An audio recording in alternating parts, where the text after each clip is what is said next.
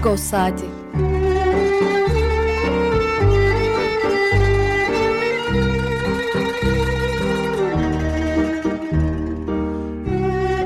Haftalık Agos gazetesinin penceresinden Türkiye ve dünya gündemi. Agos'un mutfağından haberler, söyleşiler, olaylar.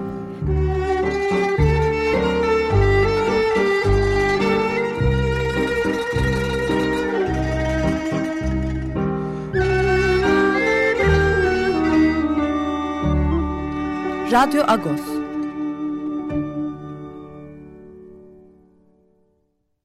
Radyo Agos'tan günaydın parlıyız. Ben Yetvar Danzikyan. 12 Aralık Cumartesi e, yeni bir Radyo Agos'la birlikteyiz.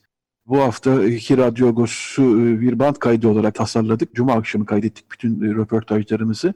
Çünkü Açık Radyo'da bugün, dün ve bugün bir teknik masada değişiklik var, değişiyor. O yüzden bunun bir band kaydı olduğunu söyleyeyim. Ama yine de bir canlıymış gibi dinleyeceksiniz Radyo Agos'u bu sabah. Manşetimizde bu hafta biz her zaman biliyorsunuz Agos'un manşetinde ne vardı diye başlıyoruz.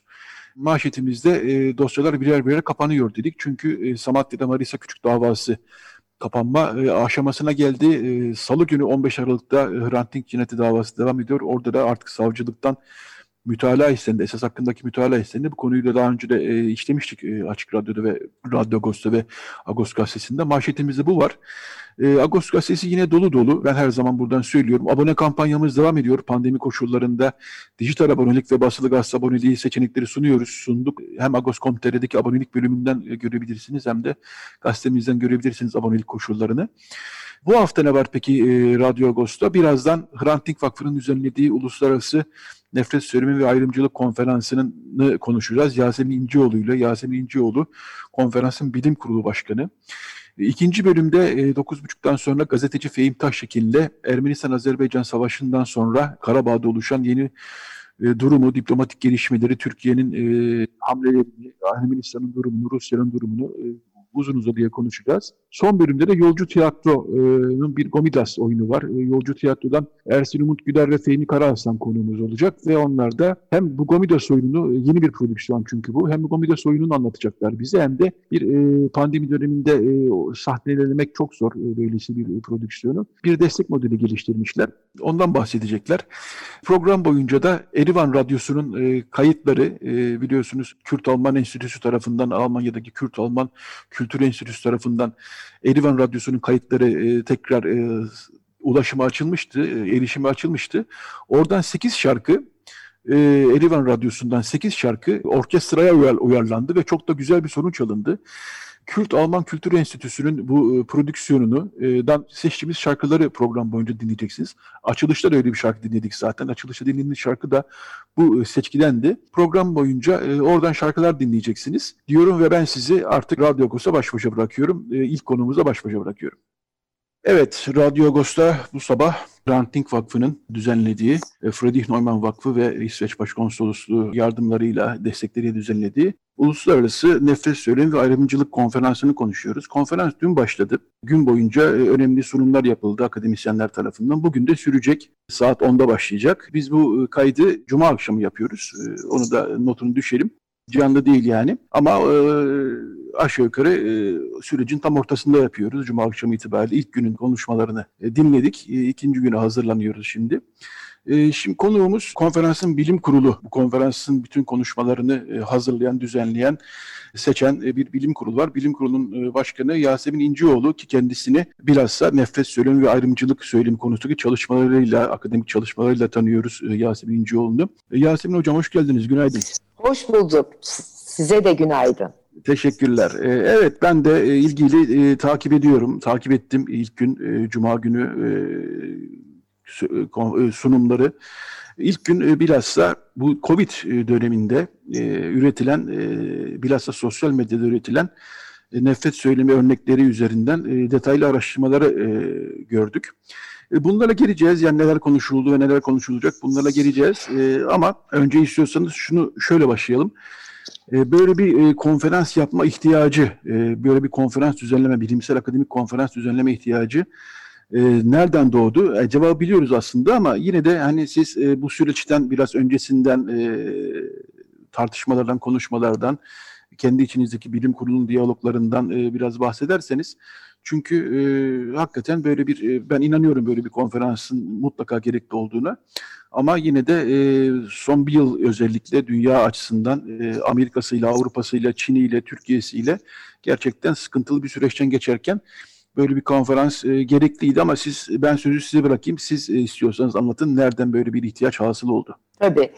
Şimdi biz bu konferans ile e, nefret söylemi ve e, ayrımcı söylem gibi e, ayrımcılık içeren ifadelerin yarattığı sorunlar ve e, bu sorunlarla mücadele yöntemleri konusunda e, ülkelere özgü tecrübeler, stratejiler, e, akademik çalışmaların paylaşılabileceği ve e, muhtemel e, işbirliklerinin de geliştirilebileceği bir alan açma amacı ile bu konferansı düzenledik. Burada tabii önemli olan e, eleştirel bir perspektifle ve bu sorunlara karşı e, mücadele yöntemleri arayan, bunun için kafa yoran e, çalışmalara yer verilerek yapılması.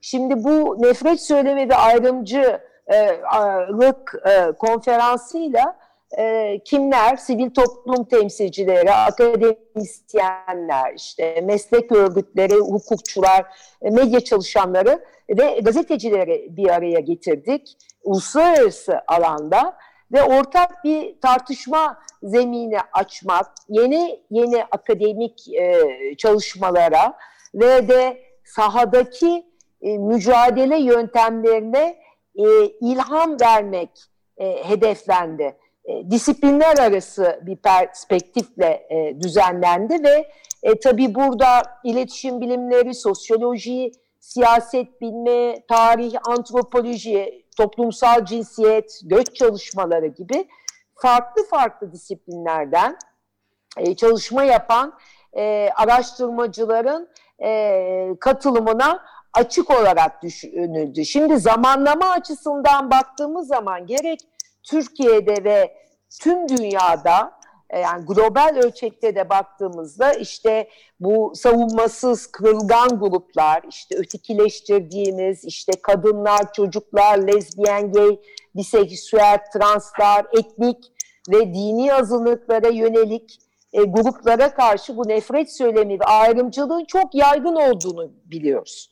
Ve yükselen bu milliyetçi ve popülist söylemler ve bununla paralellerinde artan kutuplaşma, yabancı düşmanlığı, göçmen mülteci karşıtlığı gibi bütün bu siyasi eğilimler de bu ayrımcılığı besleyip yaygınlaştırıyor. E, Covid-19 süreci de biliyorsunuz tam gaz bu pandemiyle Asyalı toplumlar, Çinliler değil yalnızca yaşçılık yani yaşa bağlı ayrımcılık, e, LGBTİ bireyler hepsine karşı hedef gösterilmeler e, oldu, e, etiketlendiler. Dolayısıyla ve yine ABD'de bu George Floyd cinayeti bir nefret suçu cinayetiydi. Tüm bu süreçler üst üste gelince bu konferansın ne kadar elzem olduğunu da tabii ki görmemek e, mümkün değil diye düşünüyorum. Evet ben e, ilk gün e, sunumları dinlediğimde e, en çok göze çarpan konu konu başlarına geçeriz ama ben bir e, genel olgu olarak bunu hani e, konuşmak istedim. Sosyal medya e, gerçekten bu nefret söyleminin yayılmasında müthiş e, bir e, zemin oluşturmuş gibi gözüküyor. Zaten araştırmaların çoğu da e, sosyal medyadaki yansımalar üzerinden e, yapılmış araştırmalar. E, bir sosyal medya meselemiz var galiba değil mi hocam?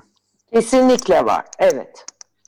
E, dolayısıyla bu sosyal medya e, üzerinden e, baktığımız zaman meseleye e, sizin kendi e, yani sunumlara geçmeden önce onu sormak istedim. Sizin kendi gözlemleriniz nedir? Bu sosyal medya e, hem e, bilgiyi yayıyor yani e, evet. e, bir taraftan evet insanlar oradan bilgileniyorlar. E, ana akım medyanın yazmadığı, görmediği konular, detaylar sosyal medyadan daha böyle bir e, yayılıyor. E, bilgiye ulaşmak açısından bir imkan ama nefret söylemi de inanılmaz biçimde sosyal medyadan yayılıyor. Biz bunu e, hem e, son bir yıldır hatta iki yıldır yani bütün e, sosyal medya yaygınlaşından beri görüyoruz aslında ama bilhassa son bir yıl bir laboratuvar gibi oldu. Hem Suriyelilere yönelik nefret söylemi hem bu e, Covid yüzünden e, yaşlılara, Çinlilere yönelik nefret söylemi hem de e, Karabağ Savaşı vesilesiyle e, Türkiye'deki Ermenilere yönelik nefret söyleminin müthiş bir şekilde arttığını gördük. Ama ben genel olarak yani sadece bu konularla ilgili değil, genel olarak sizin bu konulara çalışmış bir e, akademisyen olarak sizin bu e, sosyal medya ile ilgili e, düşünceleriniz yani bir imkan olmanın yanı sıra da bir tehlike olması açısından siz neler düşünüyorsunuz?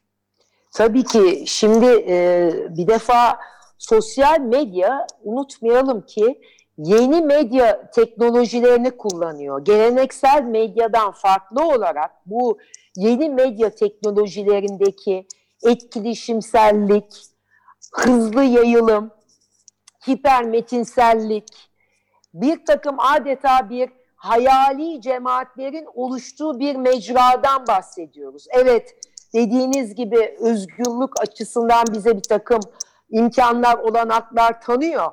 Ama diğer yandan bu insanları linç edilmesi, insanlara karşı linç kampanyalarının e, düzenlenmesi e, vesaire konularında çok ciddi büyük tehditler oluşturuyor.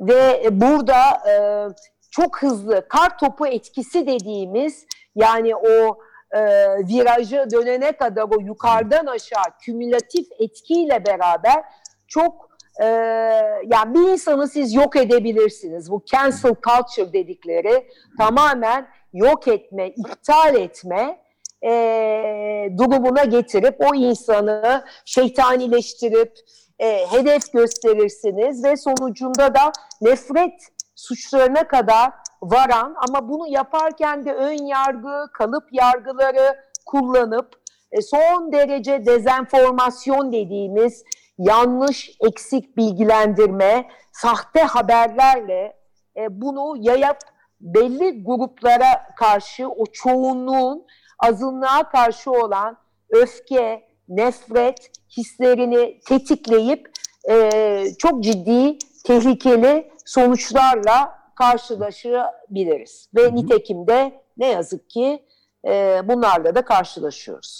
Evet, kaçınılmaz. E, konferansın açılışında da sevgili Raquel Dink gene önemli bir konuşma yaptı ve evet. e, Hrant Dink'in de Hrant Dink'in de 2007 yılında ve öncesinde bu tür nefret söylemlerinin e, hedefi haline getirildiğini bilinçli olarak ve bu nefret söylemlerinin e, sürecinin bir sonucu olarak da bir cinayete kurban gittiğini kendisine özgü o güçlü ifadesiyle e, tarif etti. Dolayısıyla yani şu, şuraya geliyoruz. Bu nefret söylemi yani e, bizim internette, sosyal medyada görüp eh bunlar da böyle şeyler falan deyip e, geçeceğimiz şeyler değil. Aslında bunların bir sonucu oluyor. E, Aa, evet. Nefret söylemi bir aşamada kişileri ve grupları e, hedef haline getiriyor ve bu şiddete dönüşebiliyor.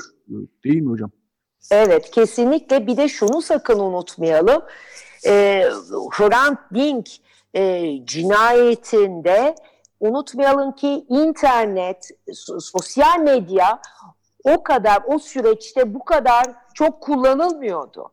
Hı. Orada geleneksel medyanın özellikle e, 2004 2007 yılları arasında 3 yıllık süreçte ciddi anlamda e, Hrant Dink'i hedef gösteren, sessizleştiren, yalnızlaştıran e, çok e, farklı e, kötü e, başlıklarla e, Hrant Dink'i hedef gösteren e, habercilik anlayışı da hakimdi. Yani e, her şeyin faturasında sosyal medyaya e, kesmemek lazım. Çünkü geleneksel medyada çok önemli bir güç bu anlamda. Türkiye tarihine baktığınız zaman, e, yakın tarihe de baktığınız zaman çok o zamanlar internet falan da yoktu. Yani 1900 55 bütün bu olaylar işte evet. son anlatabiliyor muyum Sivas katliamı Madımak orada da hep e, yerel medyanın e, veya ana akım medyanın e, yanlış e, kötü gazeteciliği e, pratikleri sonucunda e, ne yazık ki bu nefret söylemleri bol bol üretildi ve sonuçları e, nefret e, suçları oldu. Dolayısıyla e, tabii ki yeni medyanın tamamen fonksiyonu farklı ama geleneksel medyada bunu manşetleriyle, sür manşetleriyle, köşe yazarlarıyla zaman zaman e, satır arasında haberleriyle de e, ne yazık ki e, Türkiye medyası e, bu e, tuzağa bilerek veya bilmeyerek düştü. Evet bu e, önemli bir e, ayrıntı. Ayrıntı sayılmaz aslında meselenin e, büyük e, gövdesinden bir tanesi. 1955 6-7 Eylül pogromu aslında bir gazete haberinden çıktı. Ee, Tamamen. ondan sonra e, Sivas katliamı, 93'teki Sivas katliamı öncesinde, öncesinde yerel medyanın haberleri çok e, o Sivas için bilhassa çok etkili olmuştu. E, evet. Yine Kahramanmaraş katliamı içinde, 80 öncesi Kahramanmaraş katliamı içinde e, kulaktan kulağa medya dediğimiz veyahut da yerel medya dediğimiz haberlerinde çok etkili olduğunu biliyoruz. Dolayısıyla aslında sadece sosyal medya değil, e, geleneksel medyanın da bu konuda ne yazık ki e, önemli bir rol oynadığını, söylen, oynadığını Kesinlikle. gerekiyor. E, Rahip Santoro cinayeti keza. Şimdi aklıma geldikçe söylüyorum. Evet, evet. Manisa, Selendi'de romanlara karşı. Yani çok örnekleri var. Hı hı. Evet. E, dolayısıyla e, sunumlarda da zaten e, bu durum e, tespit edildikten sonra e, aşağı yukarı bütün akademisyenler e, bununla ilgili bir karşı söylem yani nefret söylemine e, ile mücadele etmek için bir karşı söylem oluşturmanın gerekliliğine e, dikkat çekiyorlar. E, bu e, önemli bir herhalde e, görev olacak değil mi hocam önümüzdeki dönemde? Kesinlikle yani bizim bu nefret söylemine karşı e, barış söylemine bir türlü inşa etmemiz gerekiyor. Fakat bu tabii kolay olacak bir şey değil. Bu tamamen bir mantalite, bir zihinsel dönüşüme ihtiyaç olan bir şey. Eğer siz bunu yalnızca akademisyenler veya 3-5 STK ile yapacağınızı düşünürseniz siz veya ben bu çok ütopik bir yaklaşım olur. Bu tabandan tabana, tabandan tavana tamamen yatay bir şekilde eğitimden başlayarak evdeki eğitim, devletin bakış açısı, siyasilerin söylemleri bunların hepsi bir arada olacak. Aksi takdirde e, çok ayrı kutu gibi kalır belli bir şey. E, tabandan kopuk olmaması lazım. Evet, bugün e, bir iki akademisyen e, ya da sunum yapan e, gazeteci de e, aslında bu nefret söylemi konusunun e, ilkokullardan itibaren eğitim müfredatına yani nefret söylemiyle mücadele konusunun ilkokuldan itibaren neredeyse eğitim müfredatına girmesi gerektiğini dikkat çektiler. E, yani Türkiye tabii bu konularda biraz e, sıkıntılı, biraz değil epey sıkıntılı bir ülke ama sunumlara baktığımız zaman e, dünyada durumun çok parlak olmadığını, e, biraz da Amerika'da Trump'ı e, başkanına getiren e, dinamiklerin de e, çok güçlü evet. olduğunu veyahut da Avrupa'da e, keza Rusya'da dünyanın diğer ülkelerinde bu konunun e, ciddi biçimde mesele olduğunu e, görüyoruz. E, hocam şöyle diyelim o zaman, e, devam edelim daha doğrusu. E, dün e, yani e, konferansın ilk gününde evet. e, neler konuşuldu, hangi noktalar üzerine duruldu sizden alsam? E, tabii. E, dün e, medyada e, ayrımcılık ve nefret söylemi genel olarak tartışıldı. Aidan White, e, Ethical Journalism Network'ın kurucusu, e, çok başarılı ve Türkiye ile de çok e, sıkı temasları olan bir gazeteci kendisi. O hatta moderasyonu yürüttü. Medyada ayrımcılık ve nefret söylemi genel hatlarıyla konuştu. Ondan sonra bir başka panel e, ayrımcılığın siyaseti üzerindeydi. Özellikle buna dair algılar ve söylemler üzerine çok güzel e, sunumlar e, yapıldı. E, bir e, başka panel e, yine ırkçı e, nefret söylemi ve e, bunun etkileri üzerine e, bir tartışma e, gündeme geldi. Bir başka e, panelde özellikle çok ciddi anlamda e, nefret söylemine maruz kalan ve onlar hakkında çok ciddi dezenformasyon e, yürütülen Türkiye'deki Suriyeli mülteciler ve onların uğradığı bu ayrımcılığın e, katmanları üzerine tartışmalar yapıldı. E, bir adet yine azınlık hakları ve e, nefret söylemi üzerinden e, e, yine e, bir panel yapıldı. Ve e, pandemi özellikle e, Covid-19 e, sırasında bu sosyal medyada nefret söylemi üzerine yapılmış olan e, güzel e, araştırmalar e, sunuldu.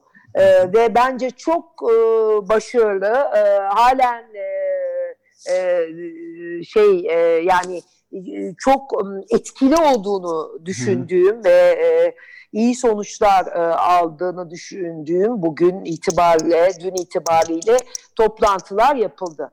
E, yarınki e, e şeyler, e, yani bugün, paneller. Bugün, bugün diyelim ona biz çünkü evet bugün evet, olacak aslında. Evet, evet, evet, evet. Bugünkü paneller e, de eğitim alanında ayrımcılık, yine hangi sorunlar var bu konuda, ne gibi uygulamalar e, var?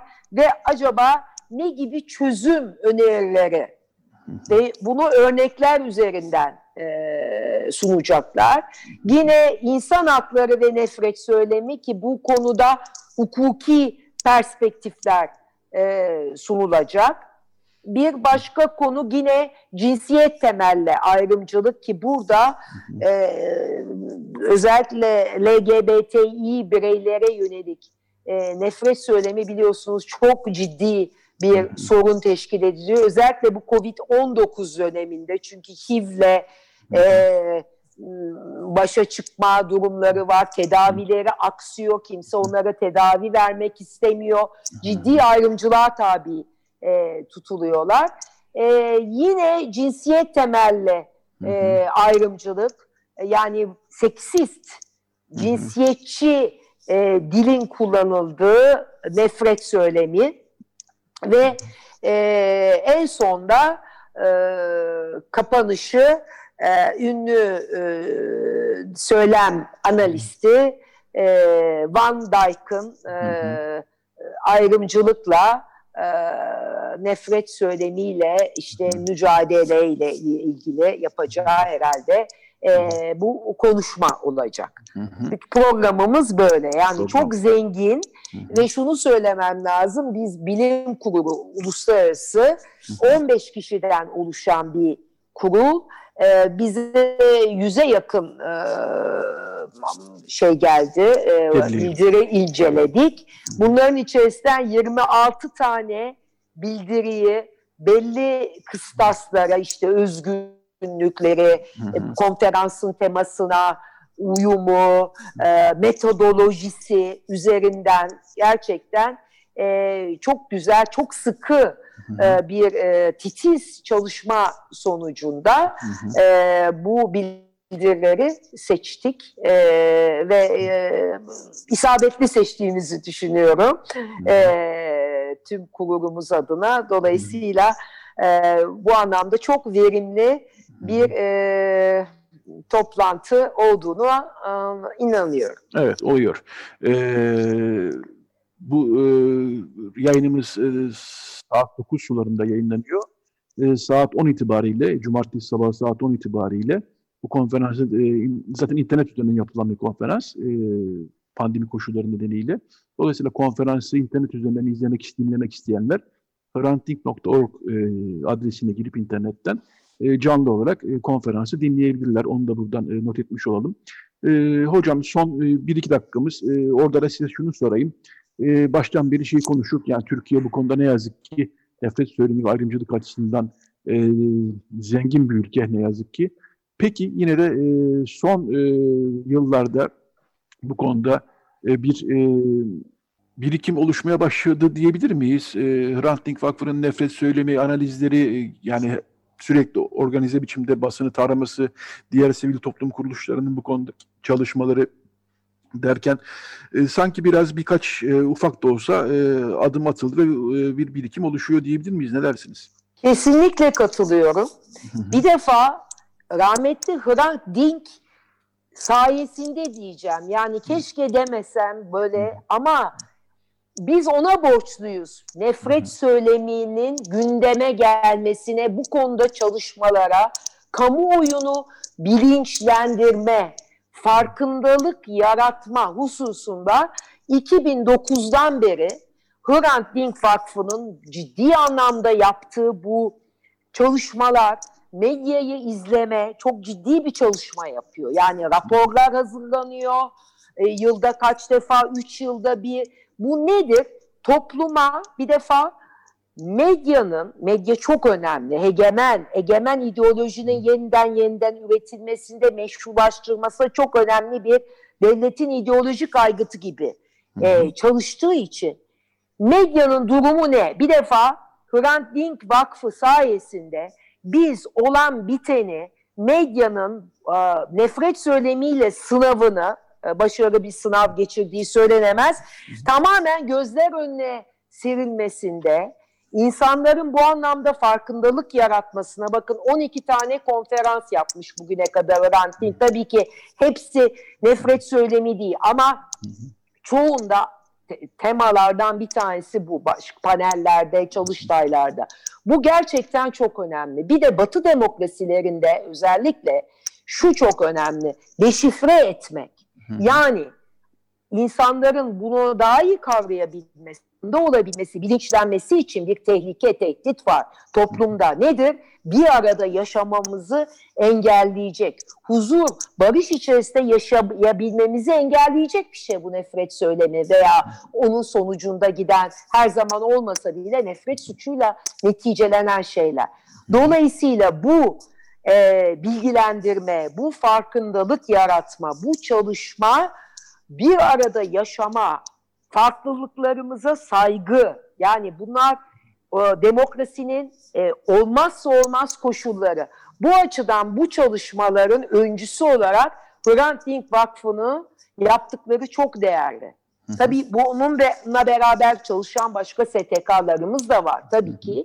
Ee, ancak iyi ki varlar ve iyi ki çalışılıyor. Bence çok çok yani en azından ne bileyim yüzlerce bu konuda çalışmalar, çalıştaylar yapıldı. Hı hı. Ve insanlar artık bunu konuşuyor. Ve buna bir dur diyelim.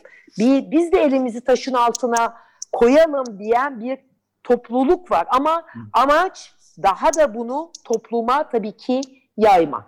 Hı hı.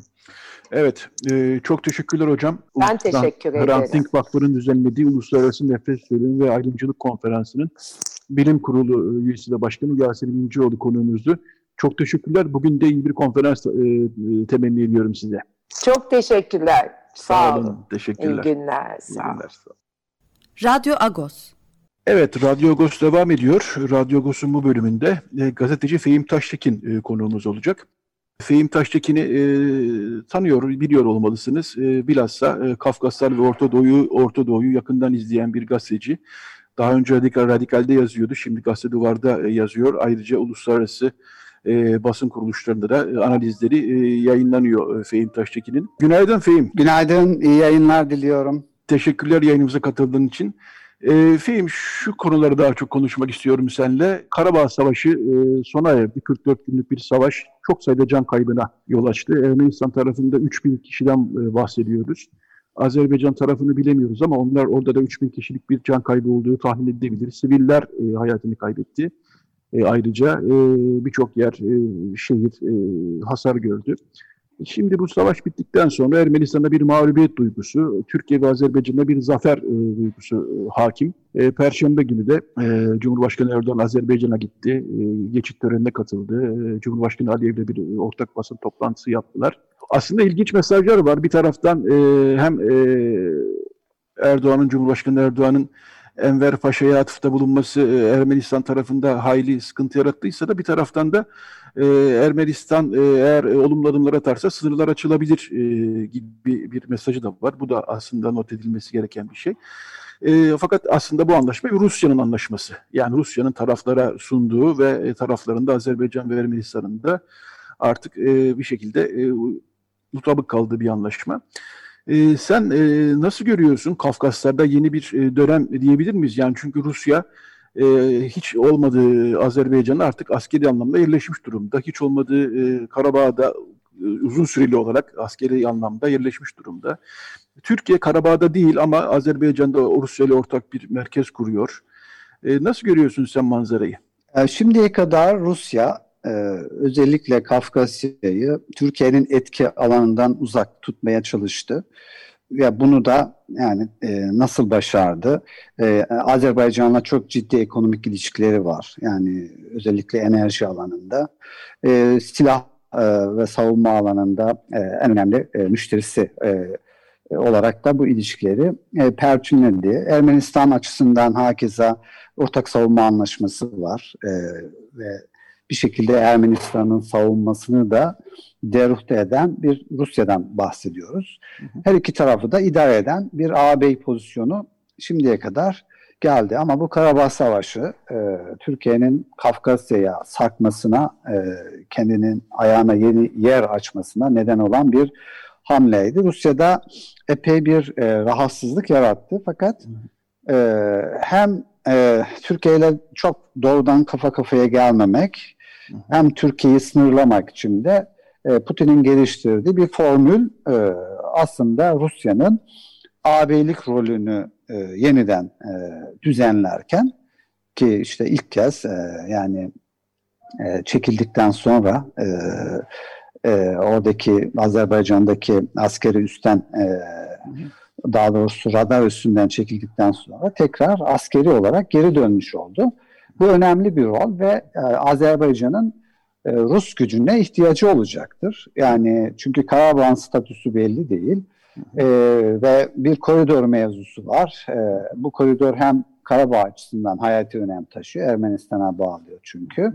Diğer taraftan da öngörülen e, Nahçıvan koridoru. Her ikisinde de e, Rusya'nın belirleyici rolü olacaktır. Haliyle Rusya kendi rolünü e, Kafkasya'daki, Güney Kafkasya'daki kendi rolünü update etti, güncellemiş oldu. E, ama Türkiye'nin de e, sürece bir şekilde dahil olmasını e, olmasına da rıza gösterdi. Çünkü yani yani iki şey alabilmek için bir şey verdi. Hı hı. E, bu rolün Türkiye'nin rolünün e, yani Türkiye'de çok abartıldığını görüyoruz. Bu rol böyle e, çerçevelendiği gibi çok büyük bir askeri konuşlanma değil.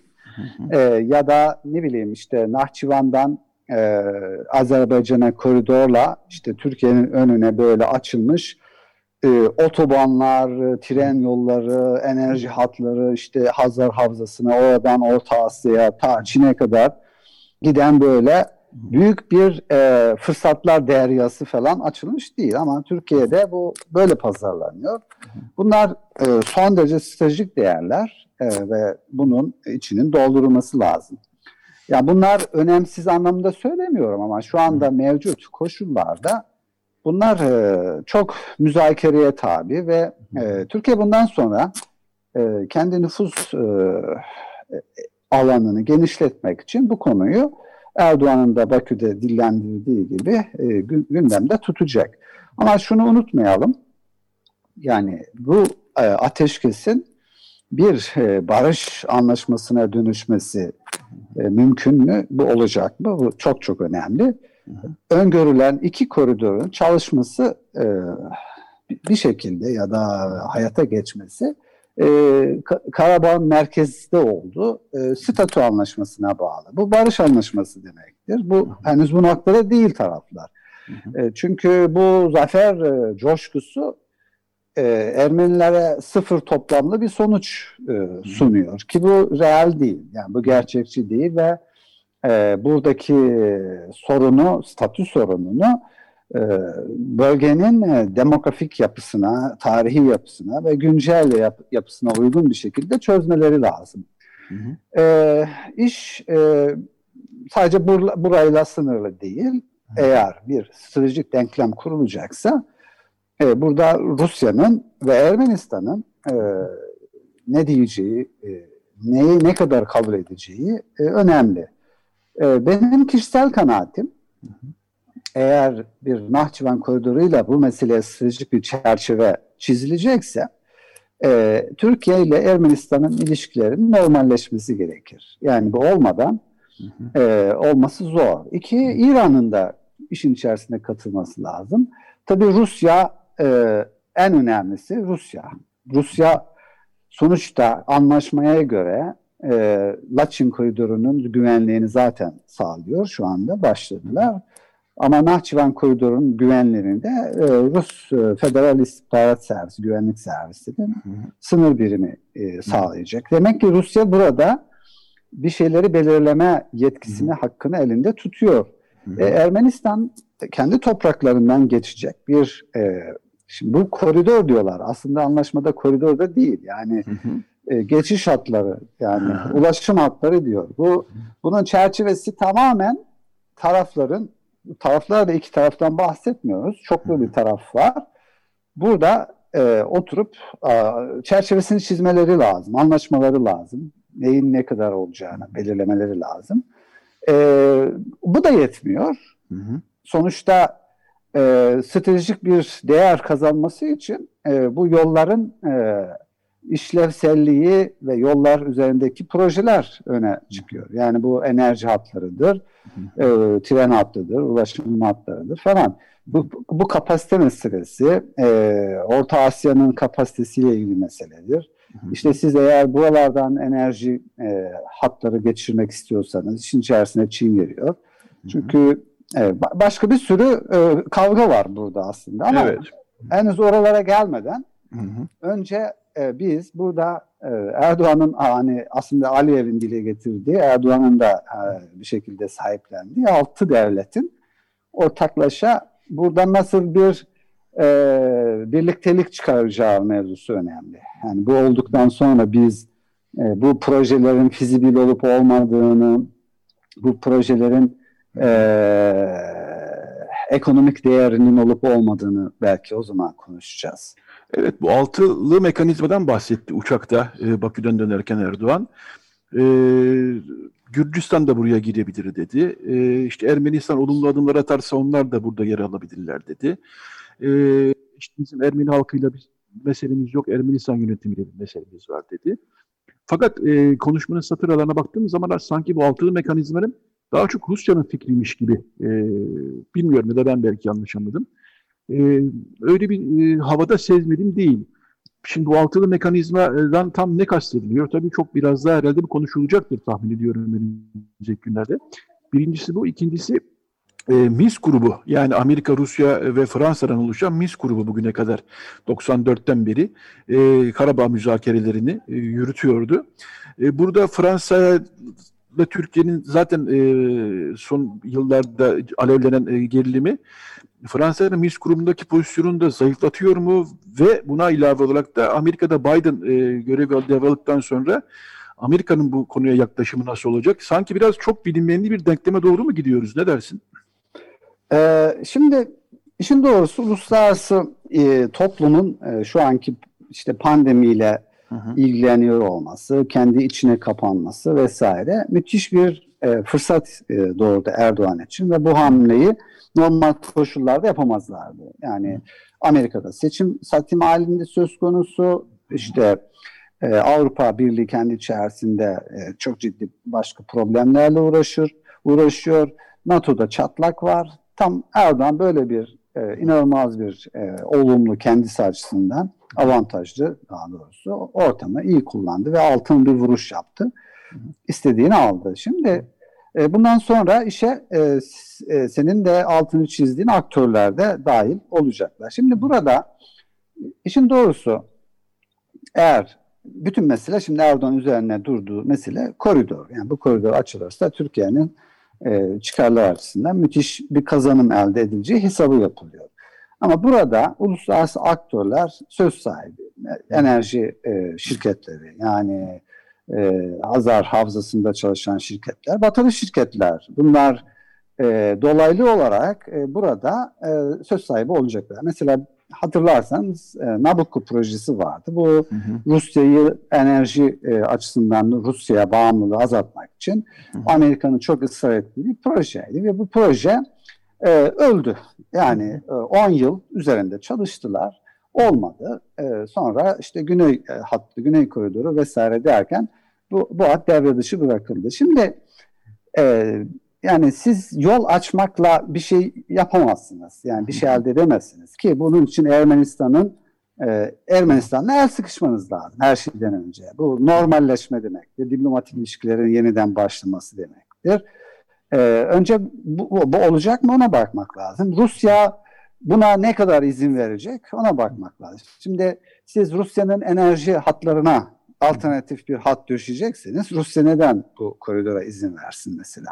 Hı hı. Şimdi o yüzden hani e, ortaklık anca burada bir çıkış yolu olabilir. Bu altılı ortaklık. Çünkü mesela ha, Hazar üzerinden bir tasarruf olacaksa İran da orada söz sahibi.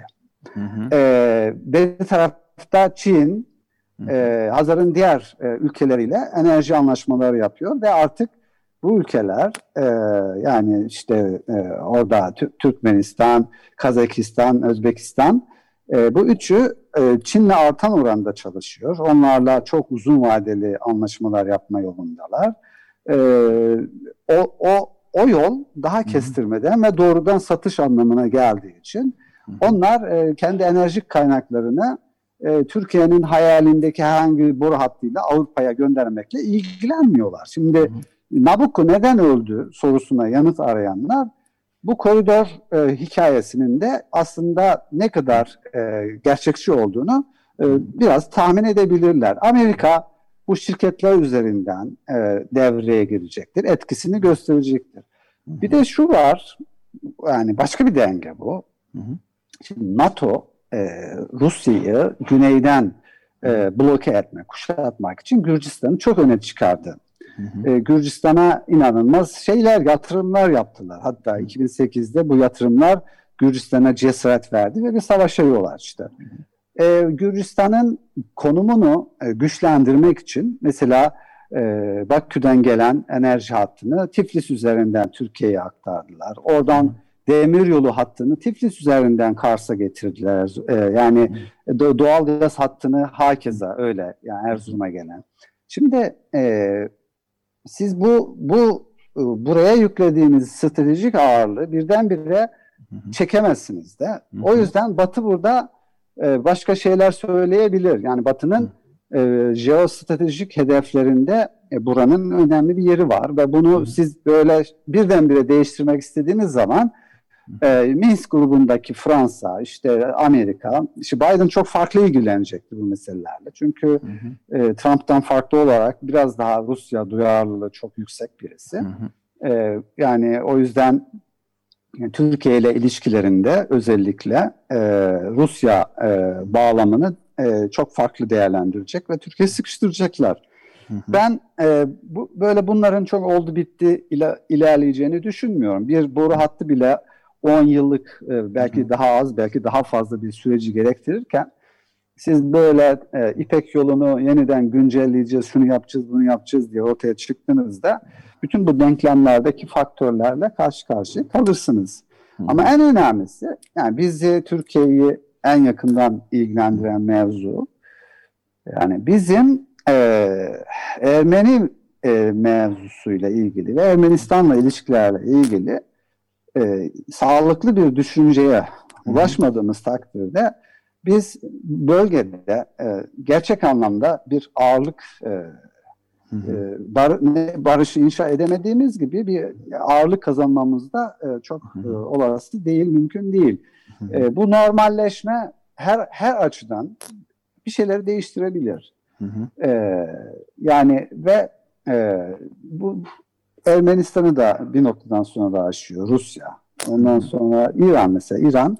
Şimdi bu Nahçıvan e, aktarımında İran'ın bir şeyi var, payı var. Yani Orta Asya e, Orta Asya'ya e, ulaşım içinde de İran'ın önemli bir payı var. Mesela Türkiye'den e, giden araçlar e, ki yaklaşık e, aylık 10-12 bin civarında araç geçiyor ve bu araçlar 1800 kilometre yol alıyorlar e, ve İran her bir araçtan 700-800 e, dolar şey parası alıyor, geçiş parası alıyor. E, yine enerji geçişinden para alıyor, bir yüzdesi var. e, İran'da e, bu işin içinde olmak olmalı ki e, hani tabir caizse e, bozucu bir faktöre dönüşmesin. Bütün bunların e, iyi e, ve mantıklı bir şekilde yönetilmesi gerekiyor. E, tabii dediğim gibi eğer gerçekten de e, barış olursa. Şimdi Enver Paşa'dan hı hı. laf açınca oh, bir barış perspektifi çıkmıyor. Evet, yani evet. bu çok çok tehlikeli. Bir de orada mesela işte İran da kızdı. İran'ı da kızdı. Şiirini, evet. şiirini okudu ve orada İranlılar da bunlar rahatsız oldu. E, ve biz burada durmayacağız dedi. Peki hmm. ne yapacaksınız? Yani durmayacağız dedi. De, devam edeceğiz. Bu başarılar. Hmm. Şimdi e, bu Büyük Azerbaycan e, hayali e, özellikle Sovyetler e, yıkıldıktan sonra Türk istihbaratının CIA ile çok yakın çalıştığı bir dosyaydı. E, çok orada çok çalıştılar. Yani Tebriz'de Türk istihbaratı askeri kanat ve sivil kanat e, çok çalıştı. Hı hı. E, İranlılar bunu çok iyi biliyorlar. Yani ben e, böyle hasbel kadar bu işin başında birisiyle e, hı böyle bir dost sohbeti ortamında konuşmuştum anlattıkları beni dehşete düşürmüştü yıllar önce.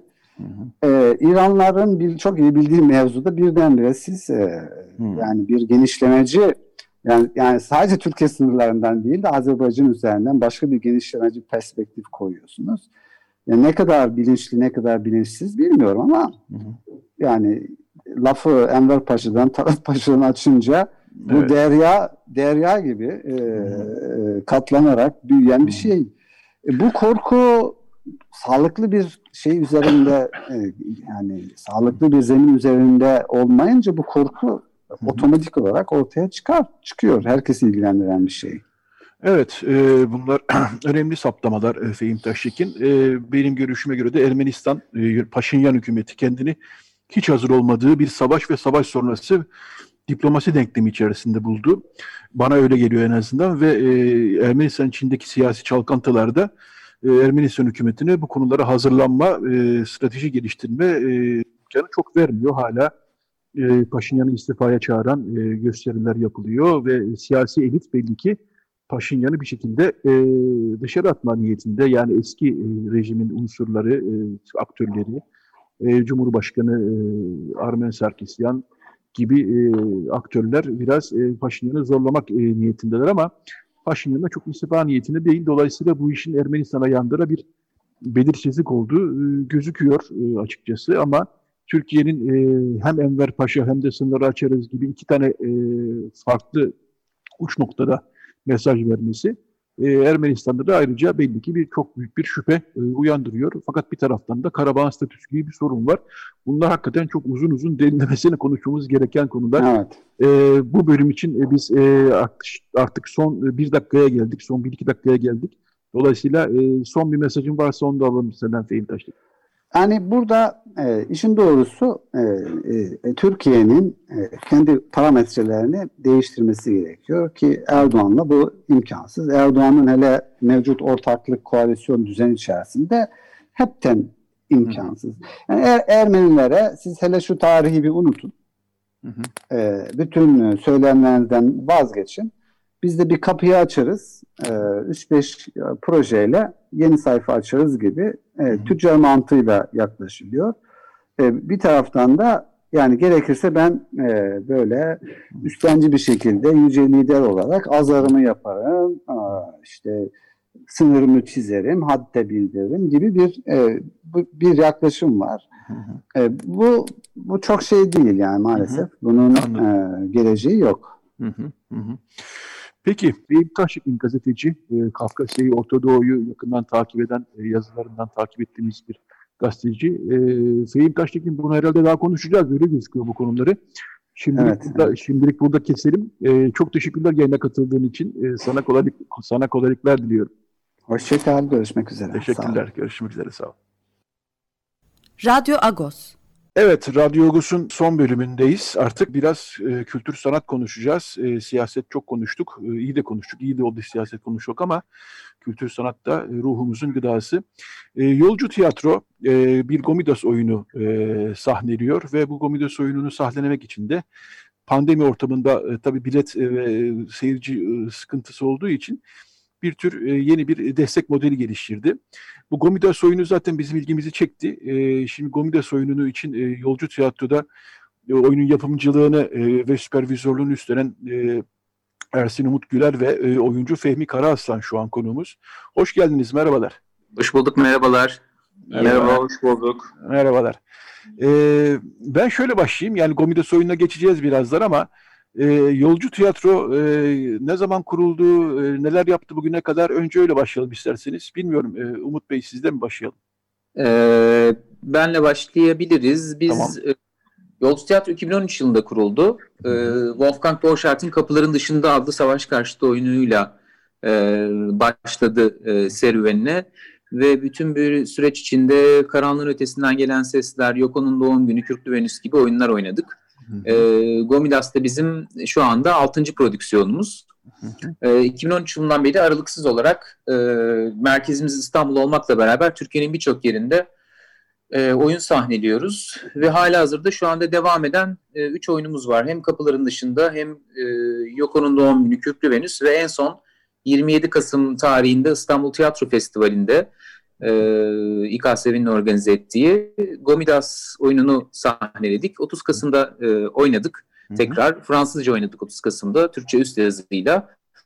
Ee, ve o gün e, ertesi gün yayınlanan genelgeyle aslında bir kısıtlama oldu ve şu anda hı faaliyetlerimize ara verdik bir süre. Ee, kısaca böyle söyleyebilirim Yolcu Tiyatro'nun tarihiyle ilgili. Yaklaşık 8 yıllık bir tiyatroyuz. Peki. Ee, Umut Bey sizle devam edeyim. Ee, Fehmi Bey'e döneceğim. Fehmi Bey de e, canlandırıyor çünkü e, aktör olarak ama e, ona birazdan gideyim. Ben biraz e, Gomidas oyununu biraz anlatmanızı rica edeceğim. Çünkü yani Gomidas tabii e, bilmeyenler olabilir. Yani gerçi açık radyo veyahut da radyo Agus'u takip edip de Gomidas'ı bilmeyen yoktur ama geçtiğimiz yüzyılın sonlarında ve bu yüzyılın yani 20. yüzyılın başlarında e, Anadolu'yu adım adım gezmiş. Birçok e, halk ezgisi derlemiş. Ermenice, Kürtçe, Türkçe e, bir din adamı aslında kilise müziğine çok büyük yenilikler ve katkılar sağlamış. Birisi 1915'te 24 Nisan'da ölüm yolculuğundan çıkartılmış ama oradan kurtulmuş.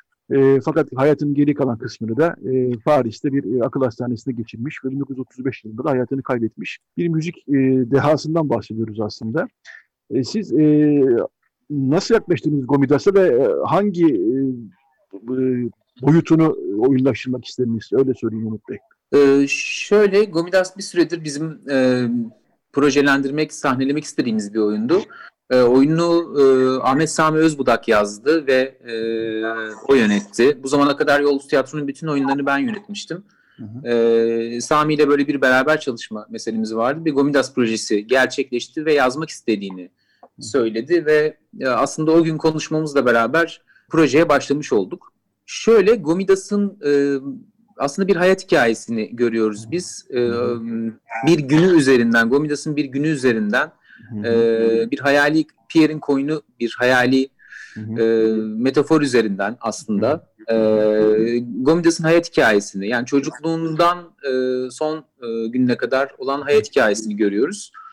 E, ve bütün o çocukluğundaki travmalar işte çok e, küçük yaşta yetim öksüz kalması e, sürgün halleri 1915'ten önce de e, işte Paris'e gidişi, Berlin'e gidişi, okumaya gidişi, e, Bursa'dan Ecmiyatsin'e dönmek zorunda kalışı, bütün bir hayat hikayesini anlatıyoruz ve tabii burada e, en büyük kırılma, noktası sizin de az önce söylediğiniz gibi 1915. 1915'ten dönen ender Ermeni aydınlardan biri Gomidas az sayıda Ermeni Aydın geri dönüyor ve oradan sonra bir hayatında kırılma başlıyor. Önce müziği bırakıyor. Ardından da aslında büyük bir sessizliğe gömülüyor ve işte bir akıl hastanesine e, önce Lape'ye bir e, Şişli'de İstanbul'da ardından e, Paris'e yollanıyor ve 18 yıllık büyük bir suskunluğa gömülüyor. E, oyun Gomidas'ın hayat hikayesi ve tek kişilik bir e, oyun. Ama bize e, oyunda aynı zamanda Usovariç Korosu eşlik ediyor. Usovariç Korosu da 1929 yılında İstanbul'da kurulmuş bir koro. Hı hı. E, Hagop Mamigonyan e, şefliğinde ve bütün oyun boyunca e, bazı bölümlerde e, Gomidas eserlerini seslendiriyor oyun. E, Koro. E, oyunu Kumkapı'da Wordsworth Worodman Kilisesi'nde oynuyoruz. Hı hı. Yani aslında işin büyüleyici taraflarından biri de o. Bir büyük bir müzik insanının hikayesini anlatıyoruz. Çok önemli bir tarihsel kişilik ve maalesef bu ülkenin yaşadığı sürgün hı hı. E, geçmişinin önemli figürlerinden biri. E, ve Anadolu topraklarının yetiştirdiği gerçekten büyük en büyük müzisyenlerden biri Gomidas. E, ve onu e, aslında kilisede oynamak, bir koro ile beraber oynamak. Çünkü hı hı biliyorsunuz aynı zamanda bir etnomüzikolog, besteci, icracı ve koro şefi kendisi. Ee, arkada böyle bir 40 kişilik e, bir koromuz var. Hı hı. Ee, onlarla beraber oynamak ve Kumkapı'da oynamak bizim için yani bir kilisenin içinde oynamak çok e, özel de oldu. E, iki kere oynadık ve şu anda aslında biraz e, ara vermek zorunda kaldık pandemi koşullarından dolayı. Sadece böyle söyleyebilirim. Peki ben e, aktör Fehmi Karaaslan'a döneyim. E, Gomidas'ı e, canlandırıyor. E, Fehmi Bey e, nasıl bir şey Gomidas'ı canlandırmak? Kolay değil herhalde. Gerçi bütün evet, roller... Yani büyük büyük bir sorumluluk. Bütün, rol, evet. bütün roller zordur ama yani Gomidas olunca tabii evet söz sizde. Kes, kesinlikle yani her role aynı e, ilgiyle alakayla aynı e, zaman ayırmayla çalışıyoruz. Fakat Gomidas meselesi çok başka. O yüzden biz Mart ayından beri okumalarla başladık. Önce tekstin e, dönüşmesi, yeniden e, değişmesi, e, final haline gelmesi üzerine çalıştık Sami ile beraber. Hı hı. Ardından e, yazın pandemi koşulları arasında Alanya'da bir iki haftalık prova yapma şansımız oldu. Orada ilk gösterim yaptık. E, küçük bir e, hikayeyi nasıl geçiyor mu karşıya gibisinden. Hı hı. İki buçuk aydır da İstanbul'da provalar sonrasında oyunu gerçekleştirdik. Tabii ee, benim için çok özel. Yani böyle e, inanılmaz bir dahiyi canlandırmak e, kelimeler yetmiyor. Hani bunu evet, evet. anlamak için. Bu büyük bir mesele ama biz tabii ki e, insan olduğunu sahnede canlandırırken böyle bir büyük bir lütufta bulunarak oynadığınızda oynanılmaz kılarsınız. Yani tanrıları hadi can, tanrı, tanrıyı e, sahnede canlandır demek gibi. Bunu bir oyuncu baş edemez. O yüzden tabii ki onun insani zafiyetleri, yaşadığı travmalar, onun e, çocukluğundan annesini kaybetmesi, babasını kaybetmesi, devamlı göç etmek zorunda kalması e, benim takip ettiğim e, ana unsurlar oldu. Oralardan onu insan olarak algılamak istedim. Ama tabii ki çok büyük bir dahi, insan ötesi bir hayat yaşıyor. E, onu insanları, izleyicileri onunla buluşturmak adına böyle bir naif bir yerden yakalamaya çalıştım diyebilirim. Peki nasıl hazırlandınız? E, Gomidas'ın bir de e, kendi sesinden kayıtlar da vardır. E, neyse ki var yani daha doğrusu. Tabii o kayıtları, ki. o kayıtları muhtemelen dinlemişsinizdir. Yani ses tonunu anlamak için e, yani şimdi ben uzaktan konuşuyorum böyle ama tahmin yürütüyorum tabii. Onu dinlerken yani kendi kayıtlarını, ses kayıtlarını dinlerken e, neler hissettiniz? Çünkü onun sesi bana hep çok dokunaklı gelir ve dinlerken böyle bir e, tuhaf e, başka bir dünyaya geçerim. Bilmiyorum sizlere öyle oldu mu? Kesinlikle bu e, rolü çalışırken, onu e, anlamaya çalışırken hem hayat hikayesi hem de e, sesinin ezgisi, onun tınısı e, bende çok büyük dünyaların kapısını açtı yaratıcılık anlamında yani. Onu oynamaya çabalarken, onu anlamaya çalışırken. E, ben hep e, şey gibi hissettim. Yani sanki e, 6 aylıkken annesi ölüyor ve e, o annesi ninniler söylermiş bebekken. Ben hep böyle 6 aylık e, ya da işte 2 aylıkken, 3 aylıkken annesinin söylediği ninnileri tekrardan bulmak istiyormuş gibisinden hayal ettim. Rolü biraz öyle çalıştım. Yani hep annesinin sesini arıyor hayatı boyunca gibi geliyor bana. Ee, en son Paris'te akıl hastanesinde, Villejuif'te 18 sene kimilerine göre konuşmuş, kimilerine göre sessiz geçirdiği yıllarda annesini arıyormuş gibi geliyor bana. O sesi arıyormuş gibi geliyor. Ben biraz oralardan kurmaya çalıştım. Ee, aynı zamanda e, onu dinlerken e, ben de oyunda dönem dönem şarkılar söylüyorum. Hı hı. E, üst bariton ses tonu. E, benim de öyle. Hı hı. Ses tonum üst bariton. Hatta koro şefimiz e, Hagop Bey söyledi.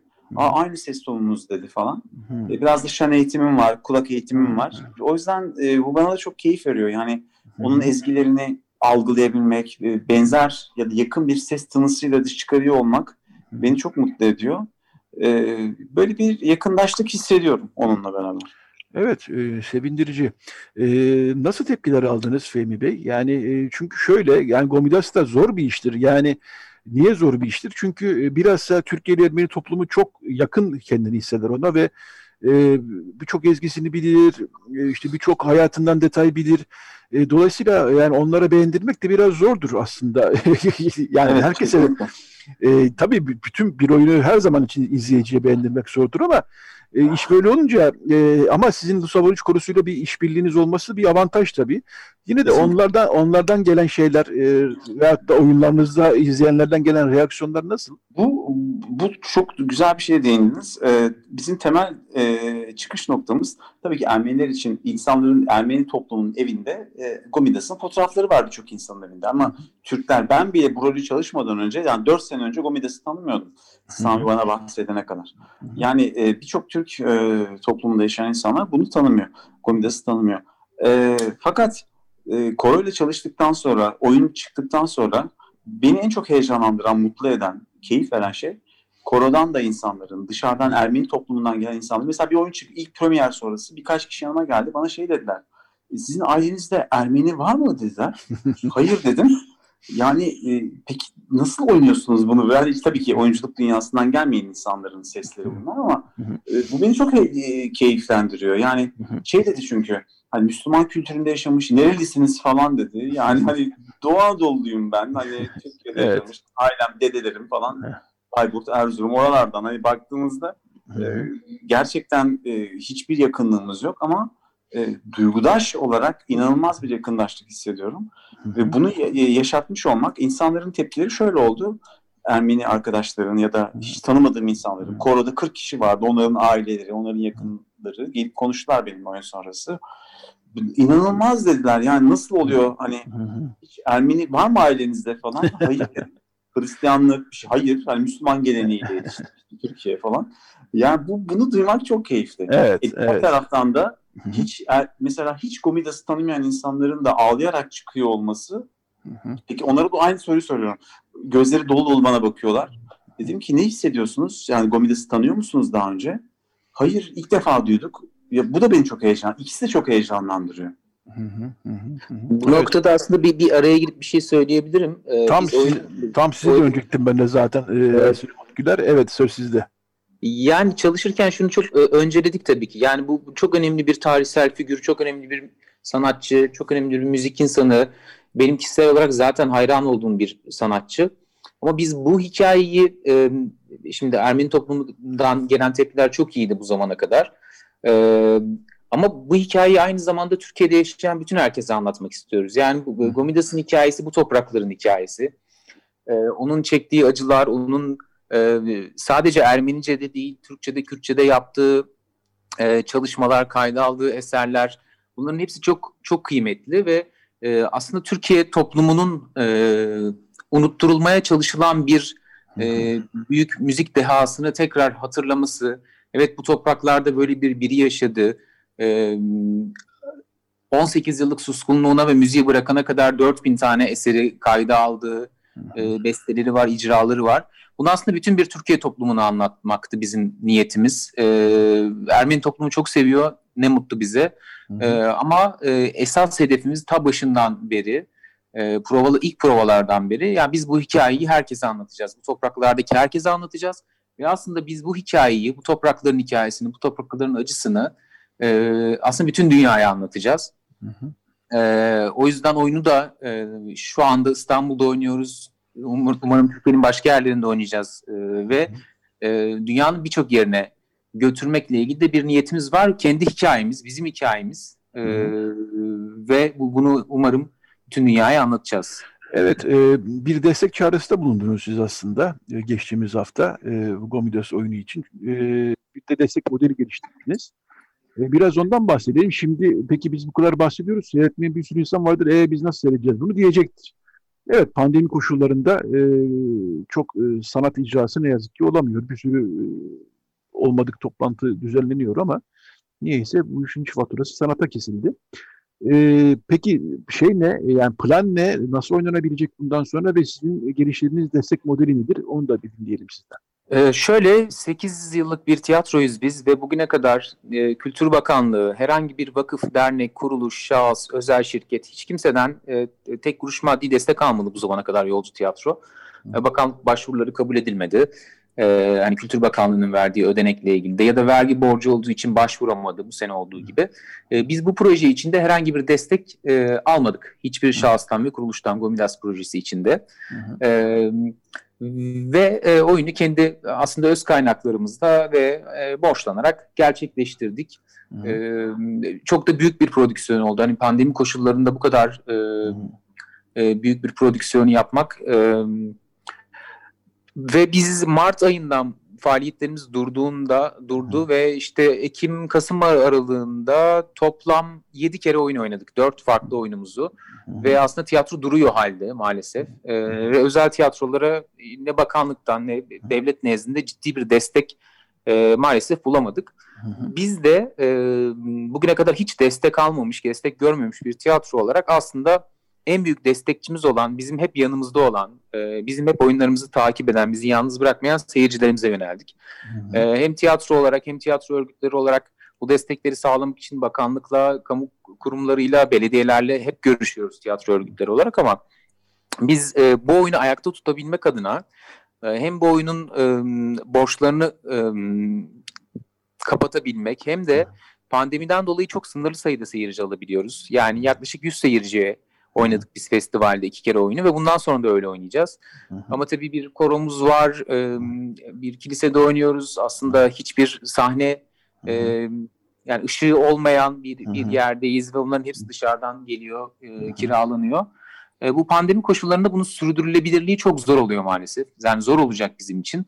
Yani biz 100 kişiye dolu dolu oynasak bile aslında oyunun o günkü masrafını bile karşılayamıyor durumda oluyoruz. Bırakın e, diğer masraflarını, prodüksiyon masraflarını karşılamayı. O yüzden de biz direkt hep yanımızda olan, bizi hiç yalnız bırakmayan seyircimize yöneldik ve e, Mobilet üzerinden bir e, Destek Ol Gomidas Sahnede Yaşasın adlı bir kampanya başlattık. Hı hı. E, Mobilet'te e, dilerlerse seyirciler e, Ocak ayının sonuna koyduk oyunları. 29, 30, 31 Ocağı.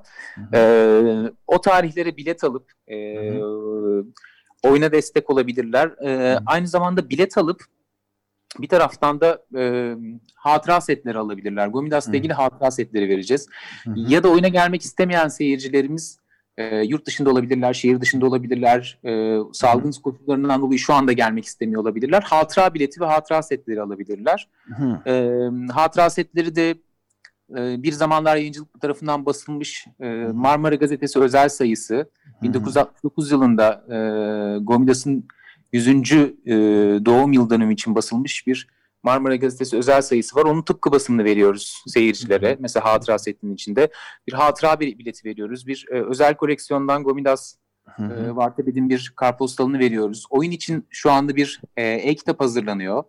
E, Gomidas'ın hayatı, Gomidas'ın fotoğrafları, oyunun hikayesi, oyunun konusu, oyunun fotoğrafları, oyunda çalışan sahne üstü sahne arkasındaki bütün e, insanların tanıtıldığı e, ve oyunun Türkçe ve Fransızca metninin ol, olduğu kişiye özel imzalanmış e, bir e-kitap hazırlıyoruz aynı zamanda ve e, yine e, Galeri Bir Zamanlar tarafından hazırlanan bir e, Gomidas e, sergisi var. Hı hı. E, biz fuaye alanında e, Kasım 27-30 Kasım'da bunu e, sergiyi e, seyircilerimizle buluşturduk.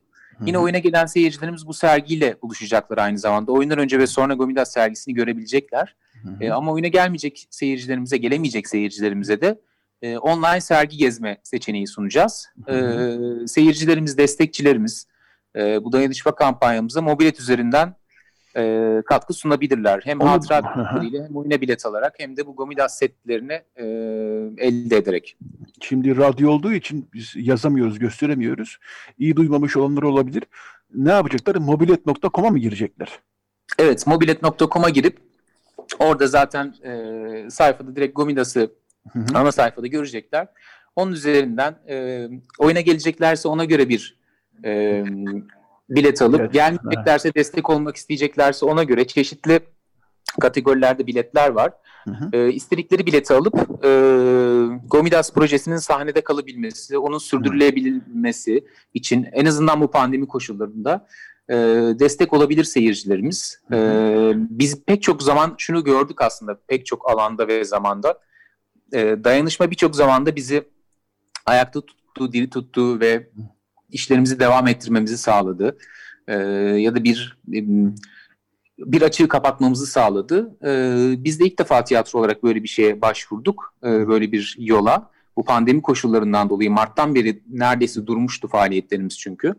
E, ve mobilet.com'a girip aslında Gomidas e, oyununun sahnede kalmasını devam etmesi için e, seyircilerimiz e, istedikleri paketi seçerek e, destek olabilirler Gomidas projesine. Peki, e, çok teşekkürler. Yolcu Tiyatro, e, Ersin Umut Güler, Fehmi Karaaslan konuğumuzdu. E, Gomidas oyununun hem oyunun kendisini anlattılar hem de e, bir destek modeli geliştirmişler. Bence de güzel bir model bu. Gelemeseniz bile hatıra bileti, hatıra eşyaları alabiliyorsunuz. E, çok da güzel e, ürünler var. Hele o Marmara'nın tıpkı basımı beni de mesela şu an e, heyecanlandırdı. Ee, çok teşekkür ediyoruz ee, Ersin Umut Güler, e, oyunun süpervizörü ve yapımcısı, Fehmi Karaaslan, Gomidas'ı canlandıran kişi, aktör. Teşekkür, teşekkür, teşekkür ediyoruz yayınımıza katıldığınız için. Biz de çok, çok teşekkür ediyoruz. Sağ olun. Konuk ettiğiniz için. Sağ olun, teşekkürler. Kolay gelsin size. Çok teşekkürler, kolay gelsin. Sağ olun. Evet, böylece e, Radyo Agos'un sonuna geldik. E, Selahattin Çolak rejide yardımcı oldu. Bu bir band kaydıydı. Cuma akşamı kaydettik biz bütün bu sohbetleri, röportajları, e, yayınları. Bir e, Ezgi ile şarkıyla her zaman gibi veda edeceğiz. E, haftaya yeni bir Radyo Agos'ta buluşmak üzere diyorum.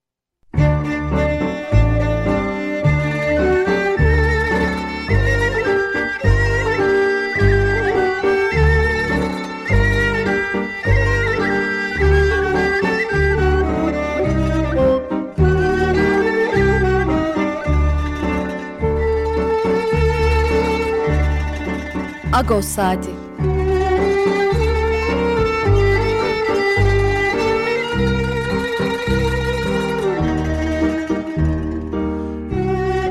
Haftalık Agos gazetesinin penceresinden Türkiye ve dünya gündemi. Agos'un mutfağından haberler, söyleşiler, olaylar.